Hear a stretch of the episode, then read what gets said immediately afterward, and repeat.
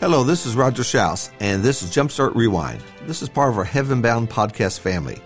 Jumpstart number 2044, first written February 23rd, 2018. 2 Timothy 4, verse 6 For I am already being poured out as a drink offering, and the time of my departure has come. The time is here. Paul was about to exit this world. Locked in a Roman prison, having stood before Caesar once, he knew that this would be it. He would be executed. There was no escaping this time. There was no getting out of this. His departure had come. His life was almost over. His work was now finished. We understand that expression when flying. We look at the monitors at the airport and we make sure we're at the right gate at the right time. The time of our departure is important when flying. It's one thing to miss a flight, but there's no missing this coming appointment with death for Paul. There are two perspectives that we need to look at with this expression, the time of my departure has come. First is the perspective of the church. Paul had been everywhere. Paul was completely engaged in the work of the kingdom. How would those Christians survive in a world without Paul? He was answering questions for the Corinthians. He had told the two sisters in Philippi to get along. He had written to Philemon and encouraged him to take back his runaway slave. He was building the backbone for Timothy so he would not be timid. Paul's fingers are on nearly every page of the New Testament and engaged in nearly every church that we read about. He is warning, he is encouraging, he is solving problems, he is pleading with others to do better. He's teaching, he's preaching, he seems to be simply everywhere. But one day, brethren would wake up and there would be no Paul on earth. He had departed. I expect for a while that there was an emptiness felt and a wondering what will we do. Can't write Paul about this. He's not here. Can't seek Paul's advice on this. He's no longer among us. Life without Paul. Secondly, from heaven's perspective, there was no one like Paul. We trace the steps in Acts. We call it Paul's missionary journey. City after city, church after church. We don't refer to Andrew's missionary journeys. We don't talk about the work of Thomas. Outside of Peter and a little about John, most of the work of the apostles is left to speculation, legends, and vague historical accounts outside the Bible. Paul was leaving. Paul was departing. When the apostle James was killed by Herod, there didn't seem to be much of a loss in momentum, growth, or spread of the gospel. Things moved on without him. The kingdom didn't seem to skip a beat. The other apostles died one by one. We're not told when or how. But with Paul, there are pages and pages about the good that he did for the kingdom. Who would take his place? Who would fill his shoes?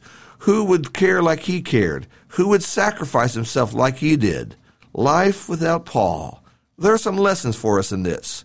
First, there's a transition taking place late in the New Testament that shifted from the voice of the apostles to the written word.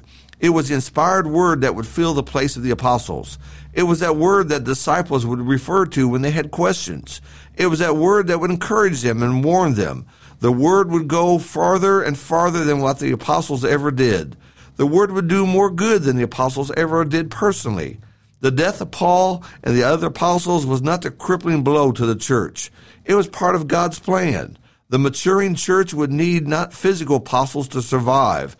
The Word of God would supply all that they needed. Secondly, the church is longer, larger and stronger than any one of us. None of us today are close to what Paul was. We are not inspired. We cannot do miracles. We're not one of the chosen apostles. The church survived without the apostles, and it can survive without us. The kingdom is bigger than we are. The death or the moving away of an elder or preacher can take the wind out of us, but it doesn't defeat us. Others can rise up and do rise up. Preachers have come and gone, and congregations have survived. This reminds us of our place and role in the kingdom.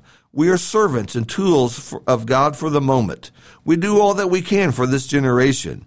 We use what is available for us to teach and encourage and build the kingdom. Those before us did the same thing in their generations. Preachers rode on trains and outlined lessons on chalkboards. They used mimeographs and carbon paper to make copies of outlines. Before that, preachers rode in buggies and on horseback.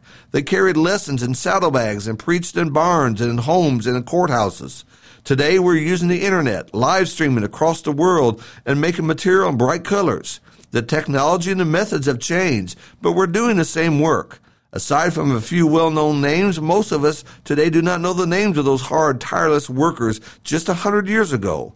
They did their work and their time of their departure came. The same will be for us. We do all that we can, working as hard as we can, realizing that most in the next generation will not remember us, but it's heaven that never forgets. Thirdly, the good that is done is known to eternity. Most of the names that Paul helped, taught, encouraged are not known to us.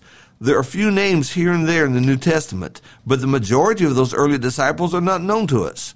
God knows them. Their faith and their love for the Lord is known to heaven. Those that walked faithfully with the Lord will be numbered among the saved in heaven. But the same is true of us. Outside of the community and the church where we worship, even most today do not know the lives and the names of those in other parts of the kingdom. The work of God goes on.